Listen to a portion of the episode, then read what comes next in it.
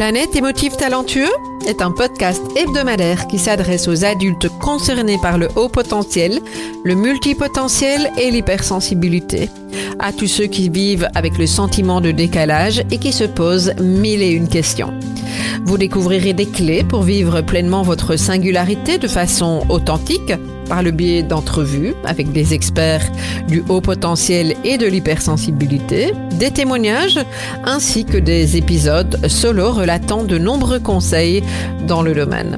Planète Émotifs Talentueux est animée par Nathalie Alsten, senior coach, thérapeute, auteure du livre Émotifs Talentueux, être soi autrement et fondatrice du Congrès Douance, le seul congrès virtuel en francophonie destiné aux adultes surdoués et hautement sensibles. Bienvenue chez vous en direct de la planète Iti.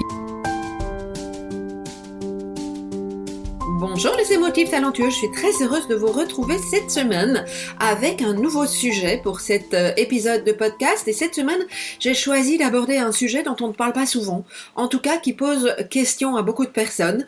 La sexualité des personnes hypersensibles. Et pourtant, quand on parle de besoins spécifiques, c'est également un domaine qui mériterait d'être abordé plus souvent et autrement. Alors, j'ai choisi d'explorer cette thématique de la sexualité à travers la sexualité sacrée lors d'une interview avec Capucine Morsch, qui est la fondatrice du Sommet du couple et de la sexualité, dont la 6e édition a eu lieu cette année, édition dans laquelle j'ai eu d'ailleurs le plaisir d'intervenir en tant que conférencière sur le thème du couple au potentiel. Capucine est psychologue, elle est thérapeute, elle se passionne pour les couples qui durent, s'épanouissent et cultivent l'amour. Et vous allez entendre dans cette interview, elle nous partage vraiment avec authenticité son expérience. Belle écoute.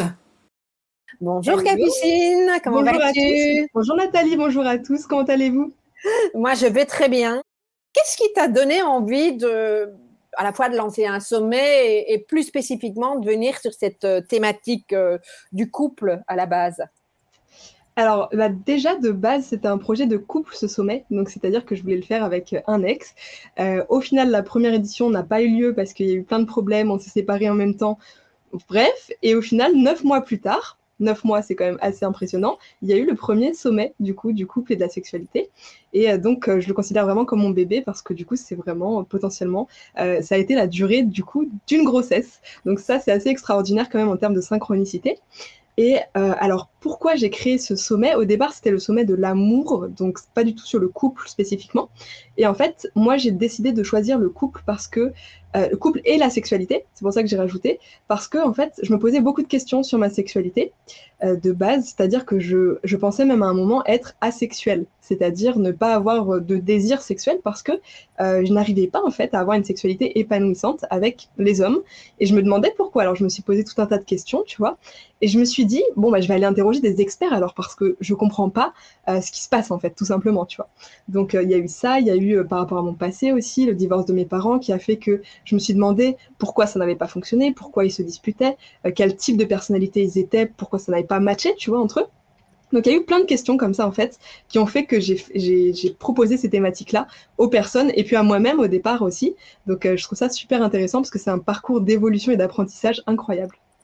Ah, c'est super intéressant parce que je suis sûre que effectivement dans les personnes qui nous écoutent, il y a de ces questions-là. Hein, on se demande, c'est un sujet sur lequel on n'ose pas forcément échanger, ou alors en tout petit comité, qu'on soit jeune, qu'on soit âgé. Est-ce que tu as pu toi observer qu'il y a des questions spécifiques en fonction de l'âge, quelque chose du style? Alors moi je pense que on n'en parle pas peut-être pas assez dans les familles, peut-être pas de la bonne manière. Et tu vois, on laisse un petit peu les jeunes s'éduquer, donc souvent malheureusement avec la pornographie ou souvent avec ce que les copains disent. Voilà, moi j'ai pas vraiment eu d'éducation sexuelle vraiment en fait. J'ai eu 2 cours d'éducation sexuelle au collège et au final on nous apprenait qu'on avait des poils sous les bras et que les femmes et les hommes avaient des poils sous les bras. Voilà, c'est tout ce qu'on apprenait. Et puis voilà, on nous apprenait quand même à mettre un préservatif. J'ai pas eu cette chance-là à mon âge. À mon avis, c'était trop avant-gardiste. Mais... Non mais c'est ça. Et tu vois, et j'ai été choquée en fait du si peu de formation, d'information. Et voilà qu'en fait on doit se préparer par nous-mêmes en fait à la sexualité qui est quand même une grosse base de la vie de beaucoup de personnes. Et donc, je trouve que c'est assez impressionnant le peu d'informations. Et c'est aussi pour ça que j'ai fait ce sommet.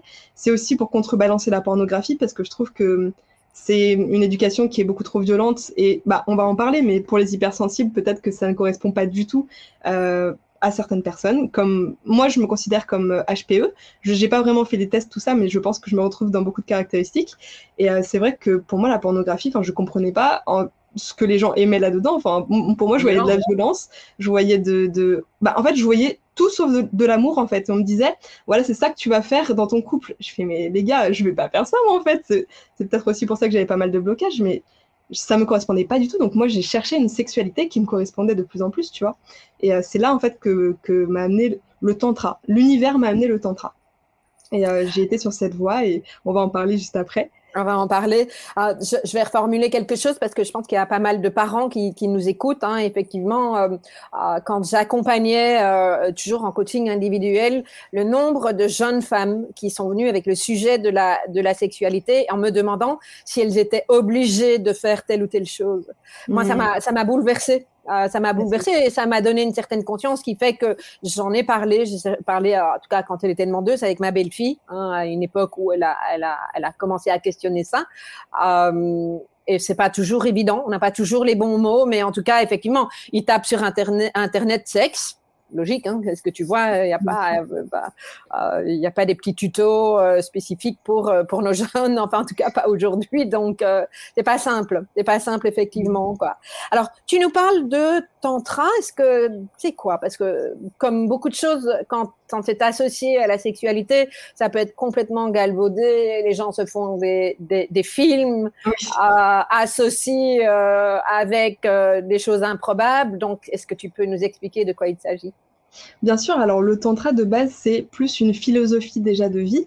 Et on parle aussi beaucoup de massage tantrique. Donc, en fait, spécifiquement, le tantra, c'est une philosophie qui passe beaucoup par le toucher en conscience. Et vraiment, en fait, on va aller développer ça. On va aller, par exemple, dans la lenteur. Les massages tantriques, c'est très spécifique de la lenteur, la connexion, la tendresse. Et en fait, par ce toucher-là, on envoie énormément d'amour, de détente. Il y a beaucoup de choses qui se passent, mais des choses extrêmement positives. Et c'est un tout autre toucher que ce qui est montré, évidemment, dans la pornographie. Et c'est ça que pour moi, quand je suis allée en stage de tantra pour la première fois, j'étais bouleversée parce qu'on ne m'avait jamais touchée de cette manière-là, en fait. Et j'étais là, mais en fait, c'est ça l'amour, tu vois. C'est pas tout ce qu'on m'a montré jusqu'à présent, c'est ça l'amour. Et j'ai découvert l'amour véritable à 26 ans. Donc, c'est assez impressionnant, en fait. Donc, en fait, ce que tu mets en avant, c'est une forme de présence par rapport à ce que je vais appeler une sexualité mécanique de performance. C'est là où on en est dans des pôles complètement opposés, c'est ça? Exactement. Une sexualité de détente aussi. Donc, sans parler forcément de sexualité, mais c'est vraiment une philosophie de détente. Et en fait, quand on parle de sexualité tantrique, c'est, tu vois, sexualité pornographique, c'est plutôt la pression, la tension. On va aller, les mecs, ils sont en tension, ils sont en érection, et ils ont besoin de cette tension sexuelle. Et du coup, ils vont tendre la partenaire, par exemple, la femme. Et en fait, c'est une sexualité de tension et de décharge émotionnelle. Alors que le tantra, en fait, c'est quelque chose complètement opposé, qui va partir de la détente, et l'excitation et le désir et l'orgasme vont arriver de la détente. Et tu vois, c'est assez quelque chose qui n'est pas forcément très intuitif, parce qu'on se dit, si on n'est pas tendu, on va peut-être pas être en érection, ou on va peut-être pas arriver à jouir, etc.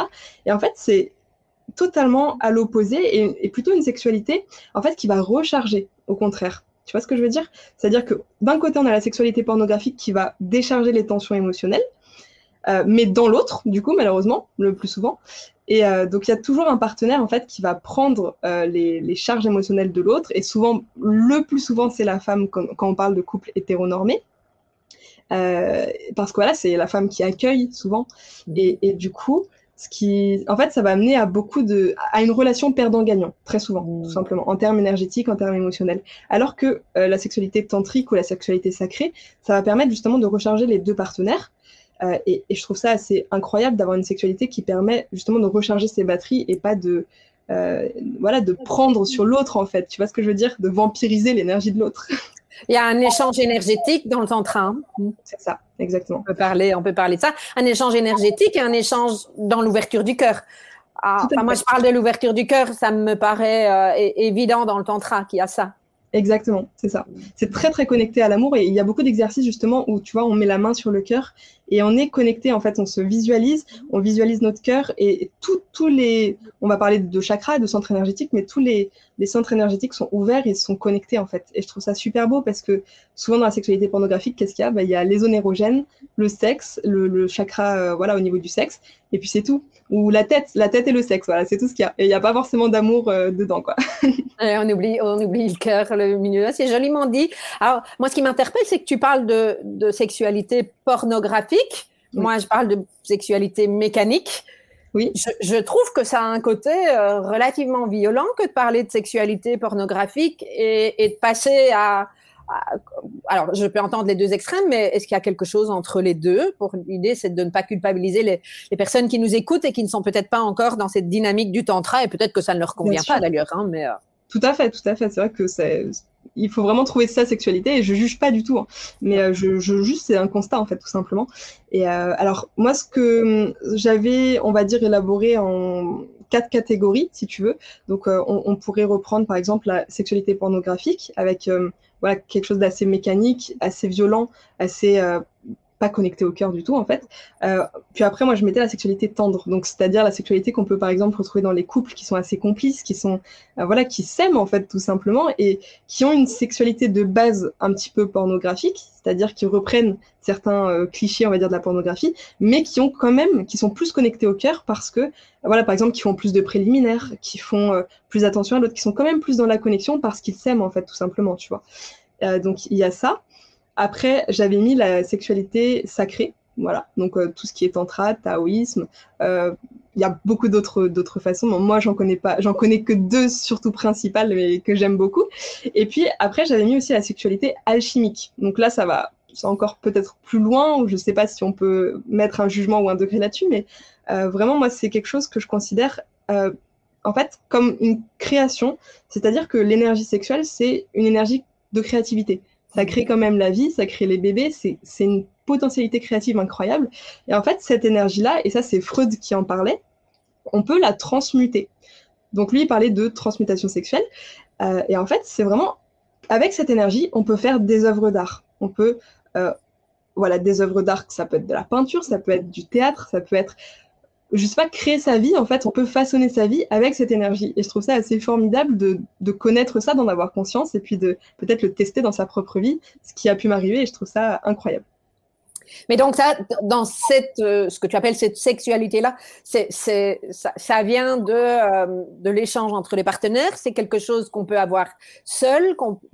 Est-ce que tu peux nous donner plus d'explications d'un point de vue concret ? Parce que je suis sûre qu'il y a des personnes qui auraient besoin de comprendre de manière plus dans la matière. Alors, tu me parles de la sexualité sacrée ou alchimique du coup ?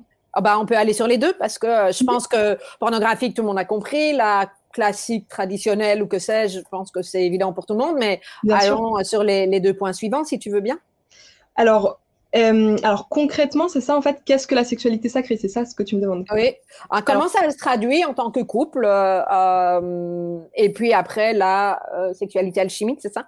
Comment ça se traduit à différents niveaux ? La sexualité alchimique, on peut la vivre tout seul comme à 2.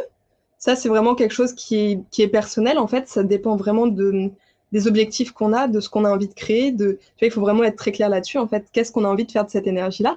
Et puis, ça peut être aussi, OK, je sais que j'ai une énergie sexuelle. Je sais que j'ai pas envie de la bloquer dans mon corps pour que ça me crée tout un tas de tensions. Et ben, qu'est-ce que je vais faire de cette énergie ? Moi, c'était ça aussi mon questionnement parce que comme j'avais pas envie et que j'arrivais pas à avoir une sexualité avec les autres, qu'est-ce que je vais faire de cette énergie-là ? Et tu vois, j'ai décidé, moi, de la créer, de créer le sommet, d'ailleurs, avec cette énergie, de créer tout un tas de choses, en fait, qui m'ont permis d'avancer dans ma vie. Et donc, voilà, par rapport à ça, c'est vraiment être très clair. Et puis après, il y a des techniques de méditation, de visualisation. Voilà, pour la chose un peu plus concrète, c'est plutôt ça. D'énergétique aussi. Enfin, il y a tout un tas de techniques, en fait, qui permettent de visualiser et de créer, en fait, avec cette énergie-là. Donc, on peut l'appeler la Kundalini. Enfin, il y a plein de... C'est ça, la Kundalini. Exactement. Il y a plein d'appellations, tu vois. Pour clarifier pour les personnes qui sont peut-être en train de se dire mais de quoi elles parlent ces deux-là, c'est quand on ressent effectivement toute cette énergie qui prend la Kundalini, c'est waouh, c'est un truc qui est je sais même pas mettre de mots, je sens, mais c'est beaucoup de mouvement, c'est beaucoup d'énergie, c'est donc ta proposition c'est de pouvoir faire quelque chose de cette énergie vivante, de cette énergie créatrice et de la mettre au service de nos projets. Et effectivement, il y a toute une série de techniques, je ne sais pas si le mot est le plus approprié d'ailleurs, mais qui nous permettent effectivement d'utiliser cette énergie-là en dehors d'une sexualité avec quelqu'un en fait. Exactement, et puis je parle de sexualité, d'énergie sexuelle, mais ça englobe aussi toutes les émotions, et comme on est dans le thème de l'hypersensibilité, je pense que ça peut parler à pas mal de monde que d'aller chercher ces émotions et peut-être les transmuter en fait en quelque chose d'utile pour leur vie, tu vois, parce que au lieu de se laisser déborder par ces émotions, mais qu'est-ce que je peux en faire? Est-ce que je peux peut-être les mettre au service d'un projet et, ou d'une mission de vie? Pourquoi pas? Mais nos émotions ne se traduisent pas toujours en ce type d'énergie. Il me semble que dans ce que tu as partagé au début, c'est comme si l'énergie avait été bloquée. Oui. C'est ça. Et qu'est-ce qui peut déclencher cette énergie dans ton expérience? Alors, qu'est-ce qui peut déclencher la Kundalini, c'est ça? Oui, qu'est-ce qui peut la remettre en route, la déclencher? Oui. Je ne sais pas quel est le bon mot pour ça. Ben justement, le tantra permet, par exemple, si on a des centres énergétiques, des tensions émotionnelles dans le corps, permet de débloquer tout ça. Et je te parlais d'émotions parce qu'en fait, tout est lié. On le sait, le corps, l'esprit, les émotions, tout ça, c'est lié. Et en fait, quand on a des émotions, par exemple, négatives ou positives, mais qu'on se laisse déborder par ça, c'est que peut-être qu'il y a un blocage quelque part, peut-être qu'il y a un centre énergétique qui est trop ouvert ou pas assez ouvert. Et en fait, ce serait intéressant peut-être d'aller voir à ce niveau-là, au niveau des centres énergétiques, pour rééquilibrer tout ça, tout simplement. Et au niveau de la matière, en fait, les centres énergétiques, ça correspond souvent à des nœuds en fait, de muscles. Alors, je ne sais pas exactement, je ne suis pas spécialiste, mais ça correspond, tu vois, à des intersections en fait, de muscles, de plein de choses en fait, dans le corps. Et ce qui est intéressant quand on va travailler sur un centre énergétique, c'est qu'on va travailler en fait, sur tous les organes qui sont autour, tous les muscles, tous les tissus qui sont autour. Donc, en termes de physiquement, en fait, c'est hyper intéressant d'aller travailler au niveau de ces chakras-là. Oui, et donc on sort vraiment de la notion de sexualité, hein, on revient dans la détente, dans le lâcher prise, dans toute une série de choses qui sont vraiment importantes pour nous, pour notre santé, pour notre psyché également. Alors, admettons, il y a des personnes dans notre communauté qui sont en train de se dire, ok, ça me parle, mais par quoi je commence? Ou je dois aller voir toute seule, tout seul, avec mon compagnon, ma compagne? Voilà, tout est ouvert. Qu'est-ce que tu auras envie de dire aux gens? Par quoi on commence? Alors, moi, ce que je peux vous recommander, je pense que c'est d'aller découvrir, d'aller rencontrer des personnes. Et puis, peut-être, pourquoi pas, d'aller commencer par le sommet que moi, j'organise, parce que du coup, c'est gratuit. Il y a pas mal de personnes que moi-même, j'ai validées, que les gens ont validées avec des témoignages, des avis. Donc, moi, ce que je conseille, c'est peut-être d'aller commencer là-dessus et d'aller découvrir ces personnes-là, d'aller vous faire votre propre avis, tout simplement, sur ces personnes-là. Ne croyez jamais les gens ne croyez jamais les gens. Allez vous faire votre propre avis, en fait. Allez découvrir par vous-même. Et puis, peut-être, d'aller analyser les vibrations de ces intervenants, leurs connaissances, est-ce que ça vous parle en fait à ce moment-là? Est-ce que ça peut vous aider dans vos émotions, dans votre gestion émotionnelle, dans votre vie? Est-ce que ça peut répondre à votre besoin actuel? Et puis, si ce n'est pas le cas, peut-être, est-ce que ça peut répondre à un besoin plus tard, dans le futur? Il y a plein de choses à découvrir et je pense que vraiment, le mieux, c'est d'aller découvrir ces personnes, d'aller regarder ou faire un avis par vous-même. Et donc, qu'est-ce qu'il peut y avoir comme thématique pour mettre encore du concret? Moi, je suis quelqu'un qui aime bien mettre du concret sur les choses. Donc, j'en profite pour dire aux personnes qui nous écoutent qu'il y a une rediffusion qui aura lieu les 4 et 5 novembre, dans laquelle vous reverrez entre autres mon intervention. 5 et 6 novembre. 5 et 6, voilà. Ouais, c'est samedi, dimanche, c'est ça? Exactement. Voilà, ok. Dans laquelle il y a mon intervention, dans laquelle je ne parle pas de tantra, je parle juste du couple. Mais qu'est-ce qu'il peut y avoir des 3-4 interventions qui pourraient aiguiller vers le tantra, ça serait quoi? Alors, il y a Alors, attendez, je vais reprendre le programme, tu vois, comme ça, ce sera fait. Je vais te donner les titres exacts. Alors, peut-être que tu as le lien de ton côté. Peut-être qu'on peut mettre le lien pour les personnes si elles veulent aller voir. Mais là, si je reprends Alors, ce qui peut vraiment vous aider en termes de tantra, je pense que c'est vraiment sexualité sacrée, toucher en conscience au cœur de l'intimité du couple. Donc ça, c'est vraiment pour aller vivre ça dans le couple. Ensuite, on a du trauma au tantra. Donc là, c'est vraiment une conférence qui va permettre de guérir, pour le coup, le corps comme voie d'épanouissement intime. Donc là, voilà, retour au corps, pareil, je pense que ça peut vraiment aider les hypersensibles. Qu'est-ce qu'on a d'autre comme conférences qui peuvent vous aider dans le tantra? On a vibré dans l'intimité pour une vie orgasmique. Et puis, par exemple, guérir son shadow sexuel pour attirer son partenaire idéal. Donc voilà, il y a beaucoup de choses. Tantra femme, se libérer des blessures par la sexualité sacrée. Voilà, je ne vais pas tout vous lire, mais si peut-être que toi, tu as le lien que tu peux leur mettre. Je vais voir, je ne sais pas où il est, mais on va le trouver assez vite. Donc voilà. Je vous le mets en dessous tout de suite après la fin de ce direct. Donc voilà. Mais ok, Donc pas mal de thématiques. Moi, ce que j'entends là-dedans, il y a deux choses. Il y a la notion d'intimité dont on n'a pas encore parlé, et puis la notion de guérison. Effectivement, c'est ce que je trouve assez intéressant dans cette sexualité sacrée, dans le tantra, c'est combien ça peut nous connecter de façon intime, alors que pour le reste, il n'y a pas forcément d'intimité dans je dis pas forcément, ça ne veut pas dire qu'il n'y en a pas, dans une sexualité plutôt classique, traditionnelle, conventionnelle, peu importe comment on l'appelle, et toutes les gammes. Qu'est-ce que tu aurais envie de nous dire au niveau de cette intimité?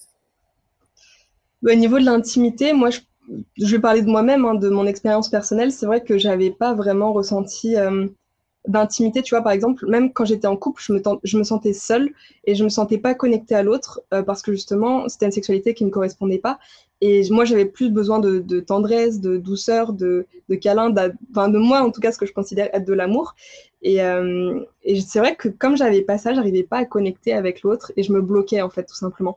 Et pour moi, l'intimité, c'est justement cette connexion là que j'ai retrouvée dans le tantra, que j'ai même découvert dans le tantra, on peut le dire, et je trouve que c'est assez important de tester par soi-même cette connexion, parce que moi, je connaissais le tantra depuis longtemps, mais c'est vrai que j'avais jamais sauté le pas des stages, tu vois, et c'est quelque chose, en fait, il faut le vivre, quand tu me parles de concret depuis le début, mais c'est sûr que en entendre parler, en entendre la théorie, c'est super, mais aller le vivre, c'est quand même complètement autre chose, et puis, en termes de guérison, c'est exceptionnel. Enfin, moi, j'ai vécu des choses... c'est incroyable. Je peux même pas le décrire tellement c'est. Tu vois, on est en état de transe hypnotique. On est vraiment dans une relaxation extrêmement profonde. Et en fait, tu sais, moi j'étais vraiment. Je suis tout le temps dans ma tête en fait. J'ai le cerveau qui va à 1000 à l'heure et c'est très très compliqué. Je suis toujours dans mes pensées. J'ai beaucoup de mal à me connecter à mon corps. Et en fait, là, j'ai ressenti pour la première fois que j'étais totalement incarnée dans mon corps. Tu vois ce que je veux dire? Oui. C'était tellement puissant, mais ça m'a fait tellement du bien. Incroyable. Juste, je n'étais plus du tout dans ma tête, quoi. Et ça qui est génial, je pense, en tout cas pour les personnes qui sont concernées par la haute sensibilité, ou pas d'ailleurs, et qui recherchent effectivement le côté sensation, lâcher le mental.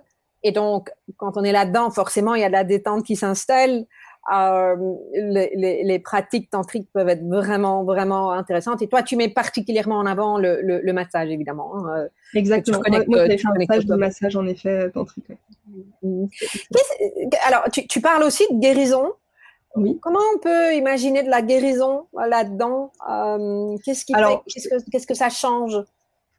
Tout simplement, regarde, quand on parle de massage tantrique, on connaît les bienfaits du massage déjà de base, c'est-à-dire booster le système immunitaire, enlever les nœuds, les tensions émotionnelles, faire circuler le sang plus facilement, la lymphe. Et en fait, déjà, rien que le terme massage est incroyable. Et puis en plus, quand tu ajoutes l'énergie tantrique, c'est-à-dire une énergie d'amour, de joie, de détente, de connexion profonde, en fait, les deux ensemble, c'est juste exceptionnel parce que ça te permet de vivre des sensations de joie, d'amour. Et voilà, le cadre sécurisant du stage aussi permet de se lâcher, complètement prise. Moi, personnellement, j'avais fait le choix de faire ça avec une femme parce que ça me parlait plus et que j'étais plus en sécurité avec une femme. Et en fait, ça m'a permis de lâcher, de lâcher les traumas aussi, parce qu'on fait des cercles de parole, tu vois. Donc, ça permet aussi de libérer tout ça, tu vois. Donc, c'est pas que le massage tantrique, il y a tout le cadre du stage. Donc, il y a les paroles, il y a les câlins, il y a la danse, tu vois. Il y a beaucoup, en fait. On exprime par le corps, on exprime toutes nos émotions qui sont peut-être bloquées ou en trop-plein, et c'est juste incroyable à vivre, quoi, pour le coup. Je fais une petite parenthèse parce que très souvent, je mets en avant la danse. Moi, la danse a été vraiment un outil, d'abord pour ne pas me sentir devenir folle, il y a des années, quand j'étais adolescente, et aujourd'hui, je danse la danse des 5 rythmes. Et je sais, sans donner les détails, mais qu'un de mes traumas liée à ma féminité, je l'ai évacuée avec un stage dans la danse des 5 rythmes, parce que le corps va sortir des choses. C'est juste, comme tu dis, incroyable. Beaucoup plus rapide que... Alors, l'un s'appuie sur l'autre, évidemment, mais que toute une série de thérapies que j'ai pu faire. En tout cas, c'est dans mon vécu. Oh, oui. C'est pas une promesse pour qui que ce soit. Je reprécise bien cet aspect-là des choses, mais voilà. Donc, quand tu parles de stage, hein, on entend bien ici, tu parles d'un cercle de femmes. Alors, c'était pas que des femmes. Hein, il y avait autant de femmes que d'hommes, pour le coup. D'accord, ok. Voilà. C'était mixte. Et en fait, j'ai trouvé exceptionnel le fait que... Parce que pour moi, en fait, les hommes, à ce moment-là de ma vie, étaient un peu égal à danger, un peu égal à nos contrôles, en fait. Et j'avais beaucoup de mal avec les hommes à ce moment-là. Et j'avais même peur d'eux, en fait, tu vois. Et le fait de me retrouver dans ce stage avec des hommes qui ont un self-control incroyable et qui sont pas là à sauter sur les femmes et qui sont juste, je sais pas comment dire, mais des êtres humains normaux et qui savent se contrôler. Et voilà, et je trouvais ça exceptionnel, en fait, de vivre ça. Et ça m'a réconciliée avec les hommes, en fait, parce que j'ai vu, ok, c'est possible, en fait. Tu vois, c'est possible d'avoir des hommes qui peuvent se contrôler, qui peuvent contrôler cette énergie sexuelle, qui font la démarche de le faire même. Et j'ai trouvé ça très, très beau, tu vois. Oui, il y a une forme de respect, une forme de douceur, une forme d'accueil également. Exactement. Et ça connecte... Alors, je ne sais pas dans ton expérience, mais est-ce que tu t'es sentie connectée, dans le sens positif du terme, à une certaine vulnérabilité ? Alors, oui, parce que à un moment du stage, c'est vrai que, en fait, c'est un peu compliqué parce qu'on lâche tout, tu vois ce que je veux dire, et on est en confiance, mais c'est vrai que du coup, c'est pas c'est des inconnus quand même, en fait, on se livre à des inconnus et c'est pas forcément facile. Enfin, moi, j'ai beaucoup de mal à me livrer à des inconnus en temps normal, et c'est vrai que avec le cadre sécurisant, avec tu vois, on crée en fait ce lien de confiance avec les personnes, on crée un lien de consentement, c'est-à-dire qu'à chaque exercice, il va y avoir ce lien-là de est-ce que c'est consenti ou pas, est-ce que tu veux vraiment le faire, et ça c'est super important de valider ça, et je trouve ça assez extraordinaire en fait, et tu vois, avec justement, on se sent en confiance, donc on peut se sentir aussi vulnérable, et on peut exprimer cette vulnérabilité-là, et c'est beau. Et être accueilli dans cette vulnérabilité. Tout à fait, sans être jugé. Voilà, et voir la vulnérabilité de l'autre aussi, comme tu as parlé des hommes, je trouve que c'est important aussi, parce que toute une série de femmes avec qui j'ai travaillé, et ça correspond un peu à ce que tu as dit au début, ne voient pas l'homme comme étant possiblement vulnérable. Tout à fait. Et toute une série d'hommes qui vont peut-être nous écouter, en tout cas j'espère, n'ont pas forcément de la facilité à montrer leur vulnérabilité parce qu'ils ont peur d'être jugés. Je pense que c'est encore plus compliqué pour les hommes. Reparenthèse, je pense que c'est compliqué aussi pour toute une série de femmes au potentiel qui sont très dans leur tête, oui, qui ont l'habitude de savoir faire seule, de porter, d'avoir de la force, etc. Et je pense que ça peut être quelque chose d'intéressant pour elles que de tester si ça leur parle en tout cas. Bien sûr, bien sûr. Aussi bien dans la dynamique du tantra que dans leur sexualité avec leur partenaire. Voilà, je pense que ça peut être intéressant. Mais, quand on va dans un stage ou chez enfin pour moi c'est un thérapeute qui masse, je le vois comme ça en tout cas, c'est dans ma... À quoi être vigilant selon toi ? Alors à quoi être vigilant ? Je pense que ça dépend vraiment de chaque personne, déjà. Personnellement, moi, je suis une femme, donc j'avais du coup un petit peu des avis négatifs sur les hommes, donc j'ai préféré choisir une femme. Pour moi, j'étais plus en confiance comme ça. Pour le massage, ça, c'est ça ? Alors là, c'était pour le stage, pour le coup. Pour le stage, ok. La personne, une femme qui gérait qui donnait qui transmettait. Mais c'est vrai que même si j'avais fait un massage individuel, j'aurais choisi une femme, et j'aurais choisi la même femme d'ailleurs. Et c'est vrai que... Donc, pour moi, c'était important de faire ça comme ça. Après, je pense que c'est aussi important d'aller voir les témoignages des personnes, les avis des clients, des patients. Et pour moi, c'est évidemment important de faire ça. Peut-être demander à ces personnes-là qu'est-ce qu'elles ont retenu de leur stage, quelle était l'énergie, tu vois. Et puis, peut-être justement de découvrir ces intervenants et ces personnes-là en vidéo, tu vois, voir leur énergie, en fait, ce qu'ils transmettent, leur message. Et je trouve que c'est important d'aller voir ça de toute manière avant de faire le stage, et peut-être pourquoi pas de les appeler. Souvent c'est ce qu'on fait en fait dans les stages de tantra, les intervenants, enfin les personnes qui gèrent le stage vont appeler les gens en fait, parce que c'est quand même assez filtré, et heureusement, parce que voilà, ils vont pas prendre n'importe qui, donc ils appellent, voilà, juste pour avoir une énergie, une connexion, un feeling, et déjà ça c'est beaucoup. Je pense que c'est important, c'est d'aller voir, parce que vous tapez tantra sur internet, vous allez voir tout et n'importe quoi, hein. Ça c'est malheureusement, mais donc écoutez votre intuition, surtout avec notre haute sensibilité, je pense que ça c'est vraiment super important. Est-ce que vous vous sentez en sécurité par rapport à ce qui est nommé? Et est-ce que, alors, à ce qui est nommé, mais moi je fais particulièrement attention à que ce soit sur ce plan-là ou ailleurs d'ailleurs, quand sur un site internet ou dans une conversation, de quoi il s'agit, qu'est-ce que c'est et qu'est-ce que ça n'est pas. Mm-hmm. Parce que je trouve que souvent ça manque, et quand on ne sait pas, et une première fois on a besoin d'être rassuré, on a besoin de savoir dans quoi on met les pieds, et je trouve particulièrement important cette notion de cadre pour qu'on puisse se sentir en sécurité. On sait où on met les pieds. On ne sait pas forcément comment ça va se passer pour nous, mais il y a ce cadre qui délimite les choses, et on sait ce qu'on veut, ce qu'on ne veut pas, est-ce que ça correspond, est-ce qui va correspondre pour moi, va peut-être pas correspondre pour Capucine ou pour quelqu'un d'autre. Ça, je trouve que c'est particulièrement important. Ne pas hésiter à poser des questions, tu vois, aux formateurs. Voilà. Mm-hmm. Capucine, on est déjà pratiquement au bout de ce petit échange. Oui, ça va vite, hein. Qu'est-ce que tu aurais envie de dire pour terminer, si tu as envie de rajouter quelque chose? Alors moi, je pense que pour finir, j'écrivais un article là, hier sur le toucher en conscience. Et du coup, je pense que ça parle pas mal avec la thématique.